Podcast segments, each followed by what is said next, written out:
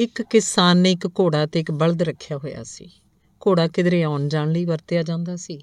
ਇੱਕ ਦਿਨ ਬਲਦ ਨੇ ਘੋੜੇ ਨੂੰ ਕਿਹਾ, ਪਿਆਰੇ ਦੋਸਤ, ਤੂੰ ਚੰਗੀ ਕਿਸਮਤ ਵਾਲਾ ਹੈ, ਪਰ ਮੈਨੂੰ ਤਾਂ ਹਰ ਰੋਜ਼ ਸਵੇਰ ਤੋਂ ਸ਼ਾਮ ਤੱਕ ਕੰਮ ਕਰਨਾ ਪੈਂਦਾ ਹੈ। ਮੈਂ ਥੱਕ ਗਿਆ ਮੇਰਾ ਦਿਲ ਕਰਦਾ ਹੈ ਕਿ ਮੈਂ ਇੱਕ ਦਿਨ ਰੱਜ ਕੇ ਆਰਾਮ ਕਰਾਂ।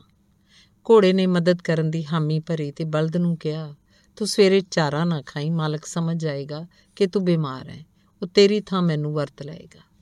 ਬਲਦ ਨੇ ਐਵੇਂ ਹੀ ਕੀਤਾ, ਪਰ ਕਿਸਾਨ ਦੀ ਗੈਰ ਹਾਜ਼ਰੀ 'ਚ ਉਹ ਚਾਰਾ ਖਾ ਲੈਂਦਾ ਸੀ।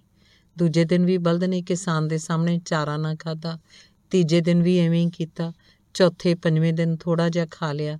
ਐਵੇਂ 7 ਦਿਨ ਲੰਘ ਗਏ।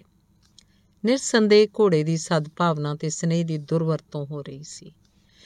ਆਖਰ ਘੋੜੇ ਨੇ ਬਲਦ ਨੂੰ ਕਿਹਾ, ਅੱਜ ਮਾਲਕ ਗਵਾਂਢੀ ਨੂੰ ਕਹਿ ਰਿਹਾ ਸੀ ਕਿ ਜੇ ਬਲਦ ਇੱਕ ਅੱਧੇ ਦਿਨ 'ਚ ਠੀਕ ਨਾ ਹੋਇਆ, ਤਾਂ ਕਸਾਈ ਨੂੰ ਵੇਚ ਦੇਵਾਂਗਾ ਕਸਾਈ ਦਾ ਨਾਂ ਸੁਣ ਕੇ ਬਲਦ ਠੀਕ ਹੋ ਗਿਆ। ਉਸ ਉਪਰੰਤ ਘੋੜਾ ਬਲਦ ਦੇ ਦੁੱਖਾਂ, ਤਕਲੀਫਾਂ ਨੂੰ ਸੁਣ ਲੈਂਦਾ ਸੀ, ਪਰ ਮਦਦ ਦੀ ਕੋਈ ਪੇਸ਼ਕਸ਼ ਨਹੀਂ ਸੀ ਕਰਦਾ।